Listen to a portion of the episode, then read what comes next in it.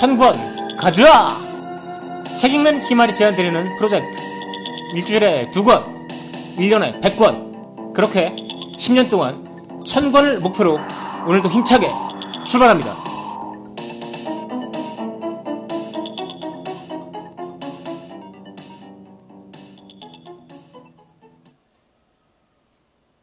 안녕하세요. 천권 가져와 책 읽는 희말입니다.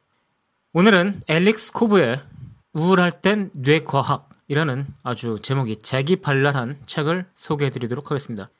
이 책은 기본적으로 우울증에 대비해서 우리들이 무엇을 할 수 있는가를 이야기하는 책인데 근본적으로 뇌과학을 다루고 있습니다. 그러니까 우울증이 전혀 없는 분이라도 뇌과학에 대해서 여러 가지를 배울 수 있기 때문에 아주 좋은 책이라고 생각하면서 소개해 드리도록 하겠습니다. 자, 우울증의 가장 큰 문제는 뭘까요? 세상 많은 것들이 그렇듯이 이게 나빠지면 계속 나빠진다는 점이 있죠. 즉, 악순환이 계속된다는 건데요. 악순환의 고리가 존재한다는 말은 그 반대 방향으로 돌릴 수 있다는 얘기죠. 즉, 선순환도 존재합니다. 자, 그래서 그 악순환의 고리를 거꾸로 돌리면 우울증에서 쉽게 벗어날 수 있다는 거죠. 간단하게 말씀드려서 운동을 예를 들어서 열심히 하면요. 잠을 아무래도 푹 자게 되지 않을까요? 그렇게 수면의 질이 좋아지면 통증이 줄죠. 통증이 줄면 스트레스가 줄어듭니다. 자, 그러면 일상생활에서 더 나은 결정을 할 수 있게 되고요. 더 나은 결정을 할 수 있게 되면 좋은 습관을 만들 수 있게 될 것이고, 좋은 습관은 더 좋은 기분을 불러오게 될 것이고요. 기분이 좋아지니까 감사할 일이 많아지고 이렇게 계속 꼬리에 꼬리를 물고 우울증에서 빠져나올 수 있는 여러 가지 좋은 일이 겹치게 됩니다. 그렇기 때문에 우울증이 악순환의 고리로 발생하는 것이라고 한다면 그것을 거꾸로 돌려서 우울증에서 벗어날 수도 있는 거죠. 우울증과 관련해서 어, 호르몬 몇 가지를 좀 알아두면 좋겠죠. 우울증과 관련해서 알아둘 가장 중요한 화학 물질이라면 세로토닌, 도파민, 옥시토신, 그리고 노르에피네프린 이 정도를 들 수 있겠습니다. 세로토닌은 행복 호르몬이란 별명이 있을 정도로 행복감과 직결되는 호르몬이죠. 도파민은 성취감을 느끼게 해주는 아주 강력한 의욕 고취제입니다.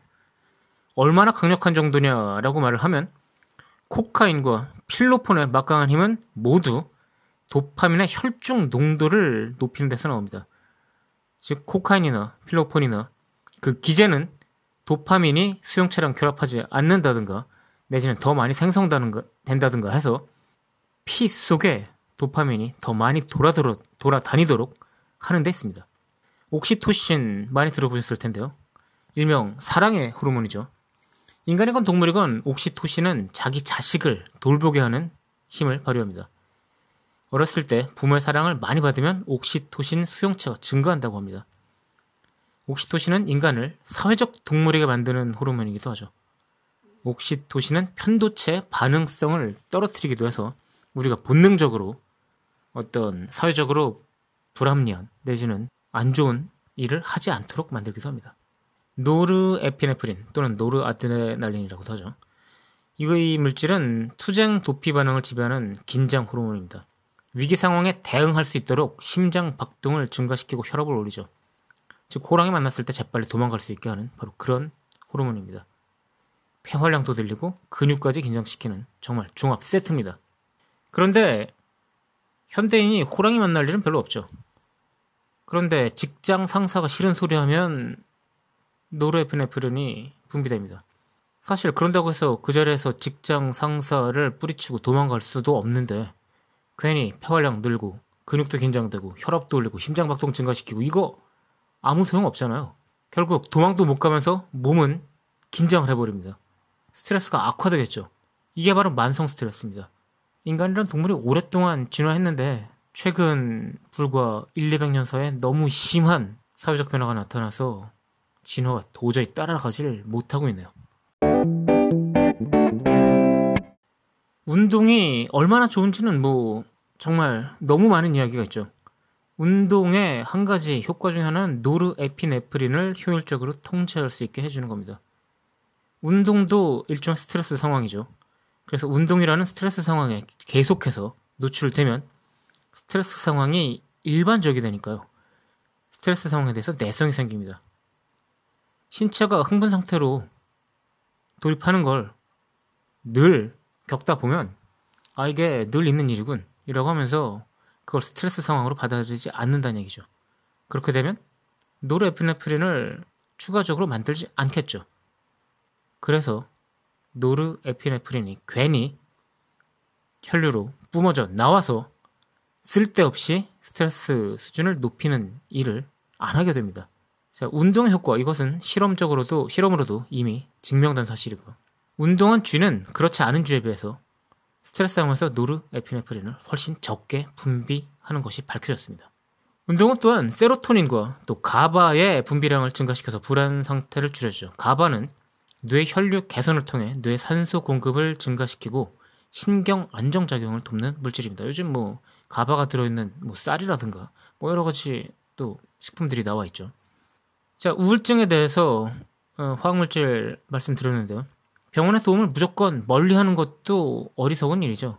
아프면 병원 가야죠. 적절한 투약 그리고 상담자와의 상담은 우울증에 큰 도움이 된다고 합니다.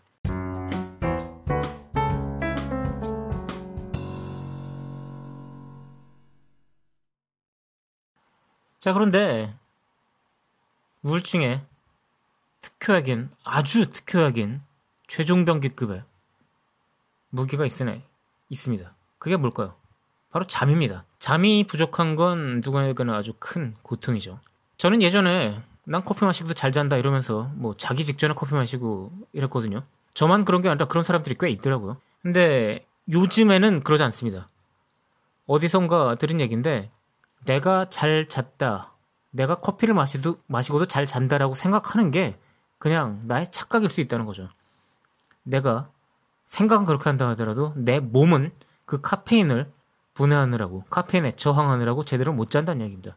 뭐 그냥 느낌일 수도 있는데요. 그렇게 요즘에는 6시 이후로는 커피를 안 마시는데 그로 인해서 잠의 질이 좀 더 좋아진 것 같은 느낌도 듭니다. 자, 서파 수면, 즉 느린 뇌파에 잠이 충분해야 좋은 잠이 좋은 잠인데요. 혈액 내 카페인 농도를 높였을 때 과연 이런 서파 수면이 충분히 확보될 수 있을까요? 누워 있어도 잠들지 못하는 경우 걱정거리로 전전두엽이 안절부절 못하기 때문인 경우가 많다고 합니다. 자, 어떻게 하면 될까요? 걱정거리를 좀 옆으로 치워두는 것, 이것도 잠에 큰 도움이 됩니다. 저자가 제안한 방법 중에 하나는 이런 게 있습니다. 그냥 누워서 계속 이 생각 저 생각 하느니 차라리 자기 전에 노트 같은 데다가 무슨 걱정거리가 있는지 쭉 써놓으라는 거죠. 계획 그 걱정거리를 어떻게 해결할 건지 계획이 있는 걱정거리든 없는 걱정거리든 일단 적어보자는 거죠. 이건 사실 예전에 소개드렸던 롤프 도벨리의 불행 피하기 기술에도 나와 있는 이야기죠. 실제로 도움이 많이 될 거라고 생각을 합니다. 제가 뭐 근데 저는 해보지는 아직 않았어요.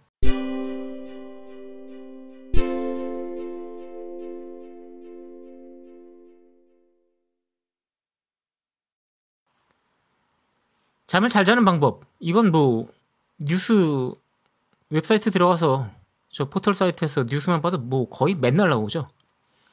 요즘에는 청색광을 멀리 하라는 충고가 유행인 것 같습니다. 아무래도 휴대폰 때문에 사람들이 계속 청색광에 노출되니까 그런 것 같은데 그러다 보니까 휴대폰에 청색광 줄이는 그런 기능도 생겼죠. 자 허브차나 우유를 마시고 자라는 뭐 조언도 많이 있고요. 자기 전에 음식을 너무 많이 먹는다든가 과격한 운동을 한다는 것도 피해야 되고 무엇보다 잠 자는 시간을 좀 규칙적으로 해라 라는 충고가 많죠. 저도 사실 웬만하면 규칙적으로 하고 싶은데 쉽지가 않죠. 주말이 되면 늦잠을 아무래도 자게 됩니다. 자, 저자가 여기서 소개하는 다른 책에서는 좀 보기 다른 책에서도 뭐 보지 못한 건 아닙니다만 한 가지를 또 제안을 드릴까 합니다. 잠자기 전에 일종의 루틴을 만들어서 의식처럼 행하라는 거죠. 예를 들면 양치질하고 독서를 10분 하다가 잔다든가 아니면 명상을 10분 정도 하다가 가볍게 스트레칭을 하고 잔다든가 자기 전에 감사일기를 쓴다든가 뭐 이런 걸 루틴으로 만들어 놓으면 그 마음이 아 이제 잘 시간이구나 하고 아무래도 준비를 하게 되지 않겠습니까? 수면 일기를 쓰는 방법도 저자는 조언을 하고 있습니다. 내가 이번에 잠을 잘 잤나 못 잤나 꿈은 잘 꿔, 어, 꿈은 뭘 꾸었나 뭐 이런 걸 계속 일지로 적어보는 겁니다. 그렇다 보면 뭐 패턴 같은 거를 발견할 수도 있고 내가 어떻게 하면 잘 자는구나 이런 걸 알아낼 수도 있겠죠. 예전에 읽었던 책 중에 스탠포드식 최고의 수면법이라는 책이 있었는데 거기에는 또 재밌는 얘기가 나왔습니다. 뮤지컬 가수 이야기인데요. 뮤지컬 가수다 보니까 공연이 뭐 한 10시쯤 끝나지 않겠어요? 공연 끝난다고 곧바로 집에 와서 잘 수 있는 것도 아니고 그 아주 두껍게 했던 화장도 지워야 될 거고 그래가지고 맨날 뭐 1시나 2시나 돼야 겨우 잘 수 있는 여건이 되니까 참 잠을 제대로 못 자고 아주 안 좋더라는 겁니다. 그래서 일본 사람이 쓴 책인데요. 아 그럴 거면 아예 술을 마셔라라고 했답니다. 그래서 이 가수는 집에 와서 독한 술을 마시고 수월하게 예전보다 비교적 쉽게 잠을 잘 수 있었다는 거죠. 잠을 잘 자는 방법이라는 건 결국 사람마다 다를 수밖에 없습니다. 세상 모든 게 그렇겠습니다만. 그래서 어떻게 하면 내가 잠을 잘 잘 것인지 시행착오를 거쳐서 찾아내는 수밖에 없겠죠.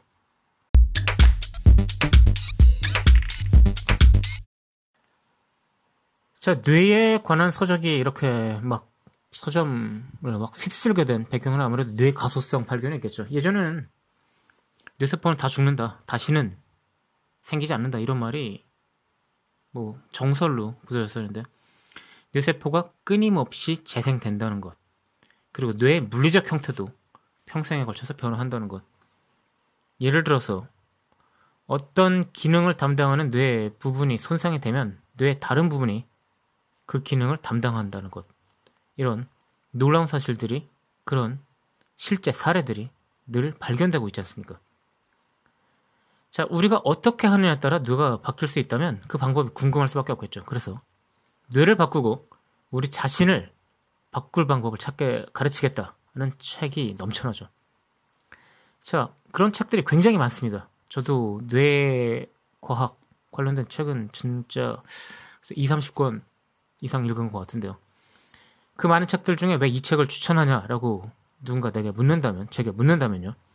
저는 그 실용성을 얘기하고 있습니다. 이 책은 정말 과학책으로 봐도 너무나 잘 썼지만, 그 실제적으로 뭘 해야 될지를 그 과학적 근거를 들이대면서 아주 다양한 분야에 대해서 자세하게 제시를 하고 있습니다. 그래서 과학 설명이 분명히 잘 돼 있습니다만 그 과학 설명이 너무 지루하거나 너무 디테일로 들어가지 않고 적절한 분량을 유지하면서 우울증을 어떻게 하면 다스릴 것이냐 하는 쪽에 초점을 상당히 두고 있는다, 두고 있다는 거죠.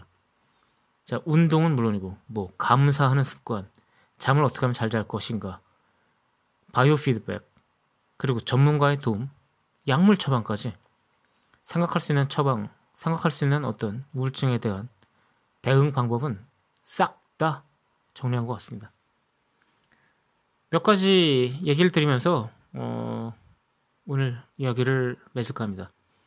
사랑하는 사람하고 자주 또 길게 포옹하라고 합니다. 옥시토신이 막 넘쳐난다는 거죠. 자, 포옹할 사람이 없다면 어떨까요? 사람들 사이에 그냥 있어도 옥시토신이 증가한다고 합니다. 그러니까 파티라든가 사람들 많은 장소에 그냥 가서 서 있기만 해도 된답니다. 그래서 커피숍이나 도서관에 가라는 저자의 조언이 있고요. 대화할 필요도 없고 물리적으로 다른 사람들과 그냥 같은 공간에 있기만 하면 되니까 아무 데나 가라는 겁니다. 그런데 그게 또 사람일 필요도 없다는 거죠. 반려동물 만약에 강아지나 고양이를 키우고 계시다면 반려동물과 눈을 맞추는 것만으로도 옥시토신이 증가한다는 실험 결과가 있습니다. 이 개라는 종족은 인간과 눈을 맞추는 이런 행동을 하도록 진화를 했습니다. 자, 이건 글쎄 어떻게 보면 공진화의 한 가지 사례가 아닌가 생각이 될 정도인데요. 그렇게 하면 사람은 이 강아지의 똘망똘망한 눈빛에서 위안을 얻고 그래서 그 강아지를 좀 더, 좀 더 사랑해 주지 않았겠습니까? 그래서 서로 이렇게 도움을 받는 관계로 진화한 거 아닌가 생각을 합니다. 또 몇 가지 조언을 더 말씀드리자면 최선의 결정을 내리기 위해서 안달복달 하지 말고 적정한 선에서 타협하라는 거죠. 괜찮은 결정이면 된다는 겁니다. 결정을 내려 하는 상황에 오래 노출되면 스트레스가 증가하는 건 당연합니다. 자주 웃고 또 감사하고 또 진짜 심각하다면 전문가의 도움을 받기 위해서 병원에 가는 걸 두려워하지 말라고 저자는 조언합니다. 전문가의 도움은 사실 그냥 한 가지 도구일 뿐이지만 도구는 어떻게 쓰냐에 따라서 큰 도움이 될 수 있다는 거죠. 책는 힘을 청관 가져 오늘은 오늘은 엘릭스 코브의 우울할 땐 뇌과학이라는 책을 소개해드렸습니다. 별 다섯 개 만점을 줄 수 있는 책입니다. 다음 시간에 또 뵙겠습니다.